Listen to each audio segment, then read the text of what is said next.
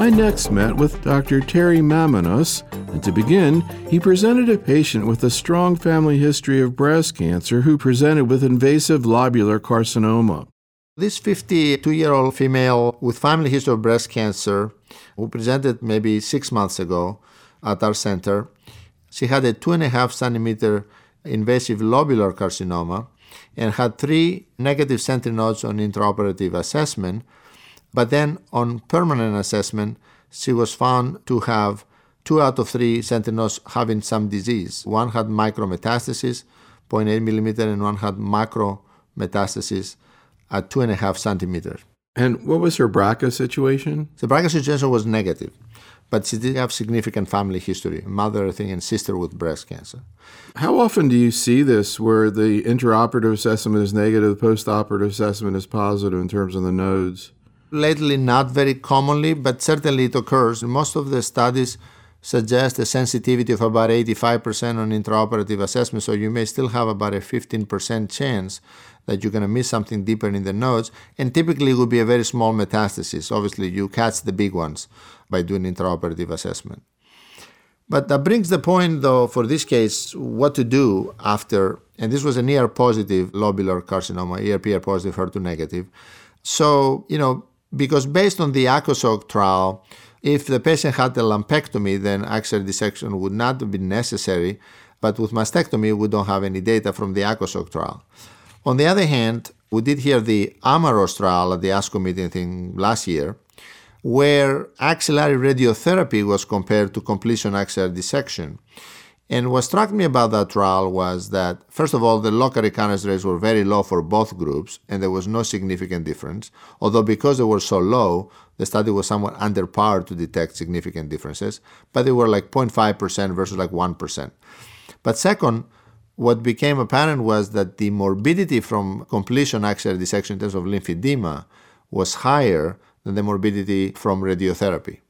So, based on that, when I'm faced with a patient like this, if you make the decision to use radiotherapy, I think it's safe to omit completion axillary dissection. Now, you can also look at this in another way. You can say, if I did the axillary dissection, there were no other nodes, maybe I would spare the patient radiotherapy, you know, because he has very low volume disease in the nodes. But certainly that may increase the morbidity. So axillary dissection has more lymphedema than radiotherapy. So we chose to treat the patient with comprehensive radiotherapy, including the axilla, because of the situation that we are in. So that's a debatable issue, but certainly in the AMAROS trial, about 17% of the patients had mastectomy, so they were included, and they were, again, treated with either radiotherapy or completion axillary dissection. I'm kind of curious. This lady had a 2.5 centimeter invasive lobular cancer obviously node positive, but you know, kind of minimal node positive, two sentinel nodes at least at this point. What was the thinking about adjuvant systemic therapy? This was ER positive, HER2 negative? Yeah, ERPR positive, HER2 negative. So the thinking in that patient, we discussed with her possible participation in the RxPONDER trial. And I believe that she was interested in the trial and she was even enrolled in the trial. And that brings actually a good point for patients with such a low volume disease, you know, what is the value of an oncotype DX to tell you if the patient is more chemotherapy sensitive or monotherapy sensitive and potentially enroll in that trial where patients under 25 recurrence score get randomized to chemotherapy, endocrine versus endocrine therapy alone. As long as you brought that up, can you just maybe elaborate a little bit more on the eligibility for the study and how it's sort of interfaced with the node negative study, the TAILORx study, and kind of what these studies are looking at and what we're hoping to see in the future. So both the studies, the TAILORx and the RxPONDER trial, essentially are trials that are trying to show whether there is benefit from the addition of chemotherapy to endocrine therapy for patients that have a intermediate in the TAILORx and low to intermediate recurrence score. So the TAILORx took patients with node negative disease, whereas you know previous data from the NSABP B20 trial had shown that the majority of the benefit from adding chemotherapy to tamoxifen in node-negative ER positive patients came from the high recurrence score group. low recurrence score group did not have much benefit at all, and the intermediate group did not seem to have benefit. However, the numbers were low, and we didn't have the power to detect a small difference. So the TAILORx was designed for that particular population. The cutoffs, as you know, were a little bit different. Instead of 18 and 30 for intermediate, we dropped it down to 11 and 25, with the idea of being more safe and not denying patients chemotherapy with a recurrence score of 26 or 27, which is almost high. So Based on the data from the node-negative patients, a same analysis was done in a node positive trial, 8814 from the SWOG group, that showed essentially the same things. This was a trial again comparing FAC plus tamoxifen versus tamoxifen alone, given either sequentially or concurrently. And going back and looking at blocks from that trial, they were able to find, first of all, that the recurrence score was prognostic, but more importantly, benefit from chemotherapy did not seem to be evident for patients that had low recurrence score. So the RxPONDER trial is a prospective validation of this concept, i.e., can we eliminate the use of chemotherapy for low burden positive node patients if they have a low recurrence score? And the eligibility is for patients with 1 to 3 positive nodes that undergo recurrence score testing and are found to have recurrence score of up to 25, so 25 or less. So patients are randomized to endocrine therapy alone or endocrine therapy plus chemotherapy of choice per investigator's discretion. And that trial is accruing very well, and I think will be completed not in the far too distant future. And I think will give us an important answer whether we can transpose the predictive value of the recurrence score, if you like, in node positive patients. How are you approaching patients with limited nodal involvement who don't want to go in the trial? They're not eligible for the ORX trial. Are you using Oncotype in node positive disease?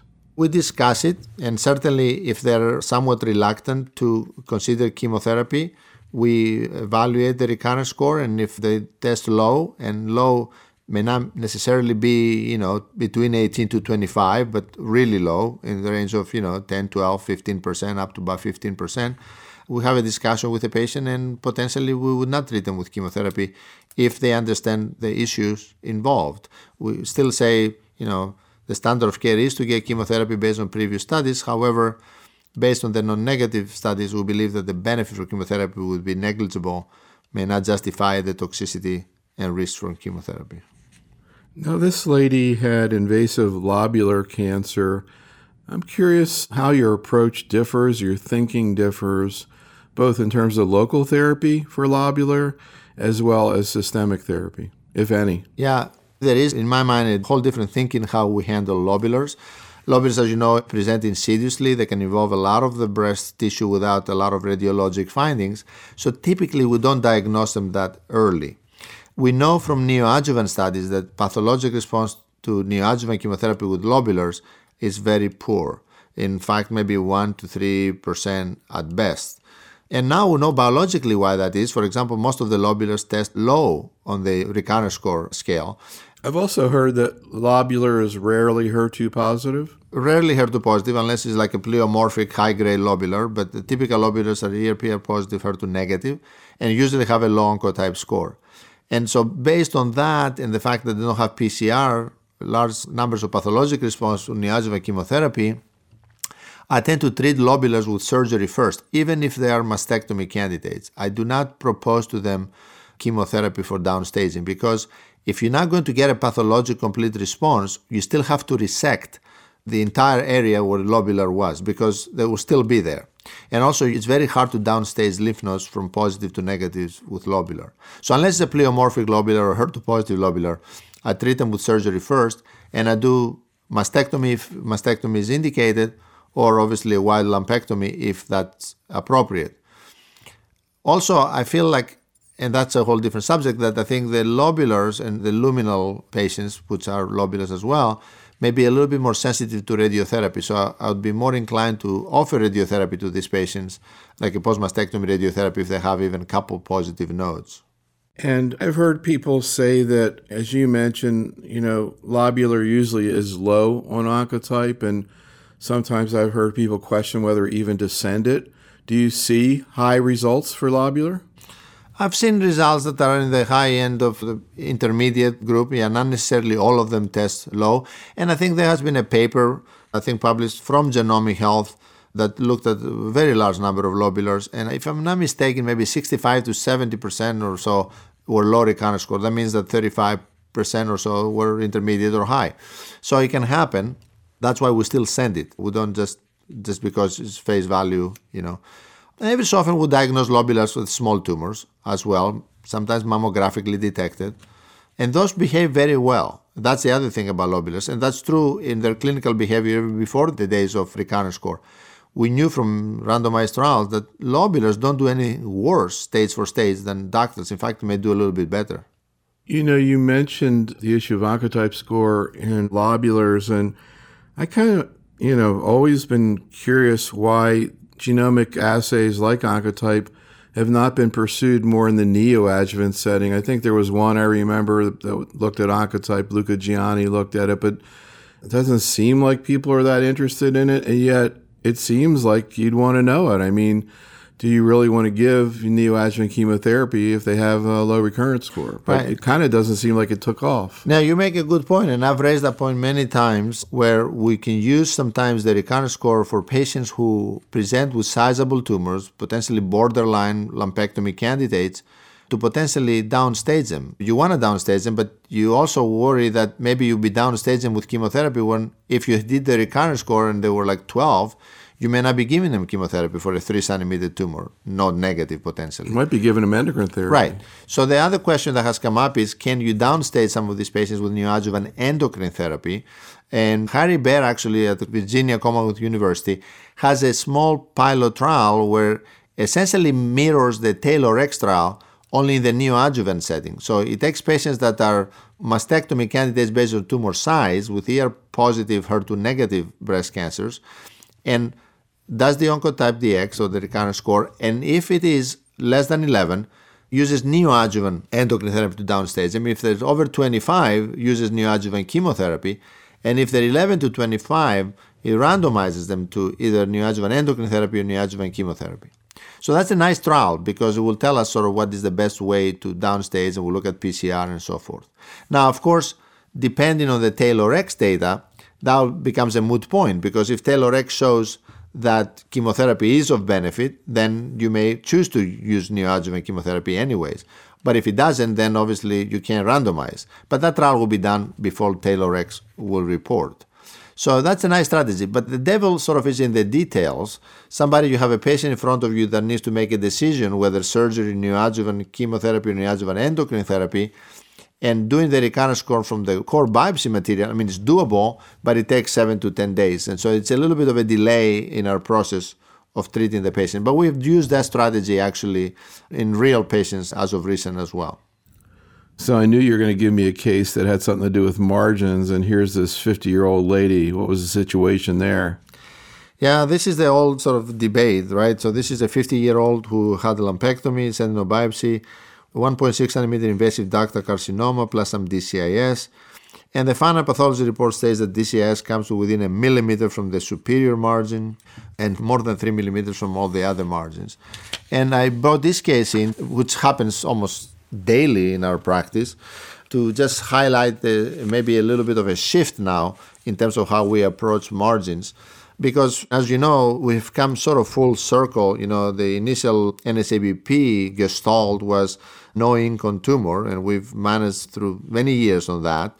And then there were, particularly for DCIS, you know, Mel Silverstein and others have brought the issue that wider is better.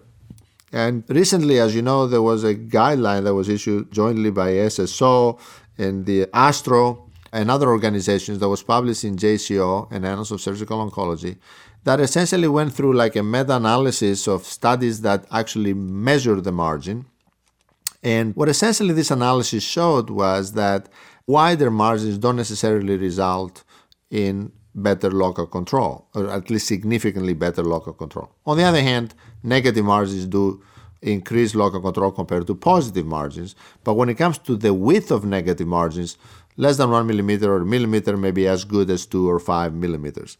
And the thinking nowadays is that we rely on radiotherapy for those patients and we don't necessarily take them back unless a lot of the margins are very, very close. You know, if I had somebody with three or four margins less than one millimeter, I may think of it differently. But somebody with like a focal close margin or even a focal positive margins occasionally, we just treat them with radiotherapy, particularly if they have like a reasonably good phenotype.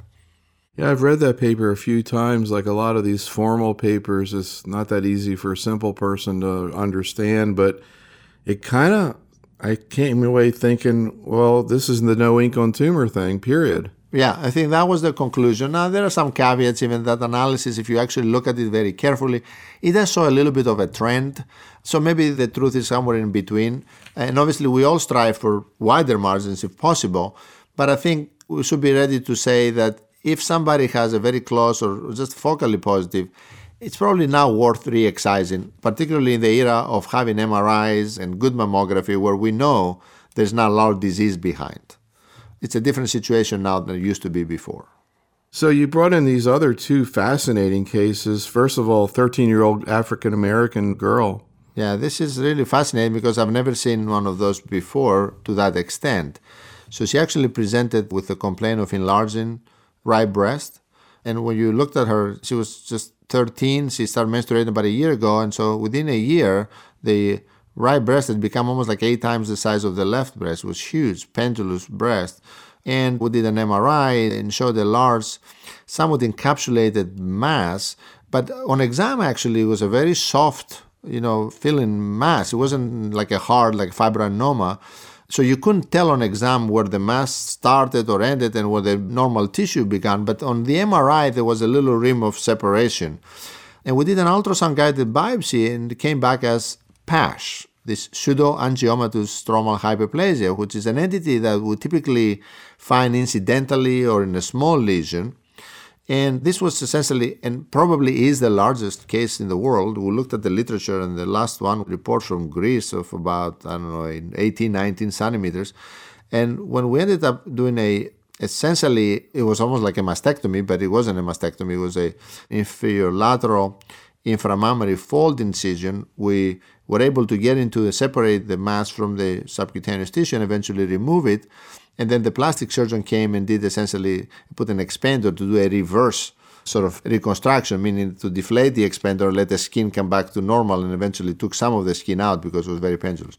So very interesting case, and eventually came back as PASH again on the final pathology, which is a benign entity. It doesn't necessarily increase much risk for breast cancer. So I think this girl is going to do fine. But it was a very fascinating sort of presentation, and we actually like to report that. It's a nice case. What's sort of the biology of PASH? I don't think anybody knows for sure. It's probably some sort of a hormonally driven lesion because, I mean, this was so coincidental with her starting menstruating. But nobody knows for sure what it is and what's developed. But it's essentially benign and doesn't have much of local recurrence, you know, risk. So. How about your 23 year old lady? Yeah, this one was referred to me by somebody from Florida, another breast surgeon who saw this patient who again had a small fibroadenoma present for years, and then she recently got pregnant, and then all of a sudden this mass started to grow, and eventually became like an 18 centimeter mass in the breast, where biopsy showed phylloides tumor, and the patient delivered and then came for evaluation and treatment. And it's interesting because she did want to preserve her breast, and that was uh, obviously somewhat challenging because the whole breast essentially was the mass. But we did an excision of this through a sort of periareolar incision with lateral extension and managed to remove it with obviously fairly compromised margins in that case because it's almost impossible to not. So this patient is now on follow up and she did not want to consider any other form of treatment and did not want to have a mastectomy. She's 23 and it was a benign phylloides, but still has a local recurrence sort of risk and component to that.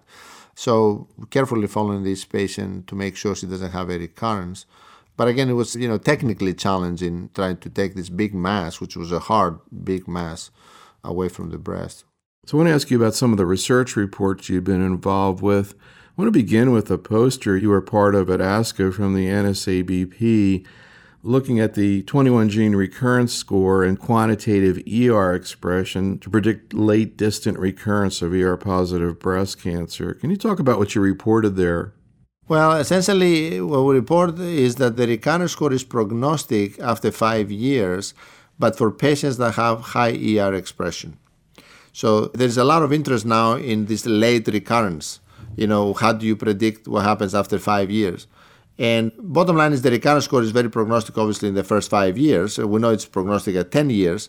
But a lot of the prognosis in the first five years is based on proliferation, you know, those kind of genes, and then the ER as well. But the ER is also a gene that looks at benefit from endocrine therapy. So what turns out, and this was developed in again in the B14, validated in B28, which is another study that we did, the recurrence score, turns out that the high ER positive patients are the ones who actually the recurrence score is still predictive after five years of tamoxifen for the year five to year 10. So high recurrence score patients have higher risk than intermediate or low recurrence score patients in this subset of high ER expressors. But when you talk about high ER expression, I think about low oncotype. Is that what this is? Not necessarily. Obviously, it correlates, but not necessarily. But the higher expressors are based on the oncotype assay, you know, the ER by mRNA. So they took the patients that had ER more than 9.1%, with 9.1, which is a score in the recurrence score assay, and those that have high ER expression were the ones that actually the recurrence score, the one that was used at baseline, was predictive of outcome later on.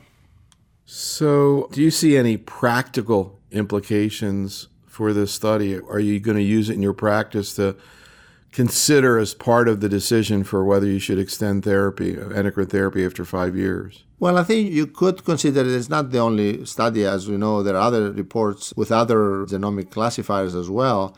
I think the practicality of such studies is that if you have a patient who doesn't tolerate well the endocrine therapy and you struggle whether you should extend it for another five years or add an AI after tamoxifen for five years, you may want to select them. And again, it's not only a biologic classifier. We know, for example, nodal positivity is a factor that predicts risk for subsequent recurrence after five years versus node negativity. We've shown that in previous trials.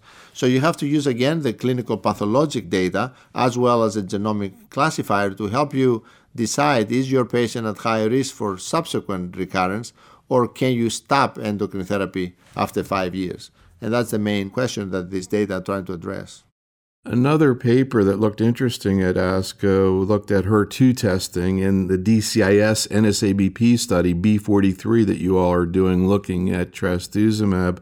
What did you report here in this poster and what's going on with that study? Yeah, so B43 was a trial that evolved when, you know, the trastuzumab benefit was seen in the adjuvant setting and some preclinical data suggesting that there potentially may be a synergism between HER2 expression and radiosensitization. So the trial is structured to deliver two doses of trastuzumab during radiotherapy for patients who have DCIS, HER2 positive by a central assay that we perform since it's not the standard of care, and they receive lumpectomy and their candidates for breast radiotherapy. So patients are randomized to radiation alone or radiation in two doses of trastuzumab three weeks apart during radiation, the first week and the fourth week of radiation, and then monitored for invasive breast cancer recurrence, DCIS recurrence, which is the primary endpoint. And this study is accruing pretty well and is coming to a conclusion. I think we have another maybe six to eight months of accrual, and then will be completed. So we're very excited about that trial as well. And what is the incidence of HER2 positivity in DCIS? Yeah, that's an interesting question because what we found from that trial was that the incidence is a little lower than we originally thought it would be.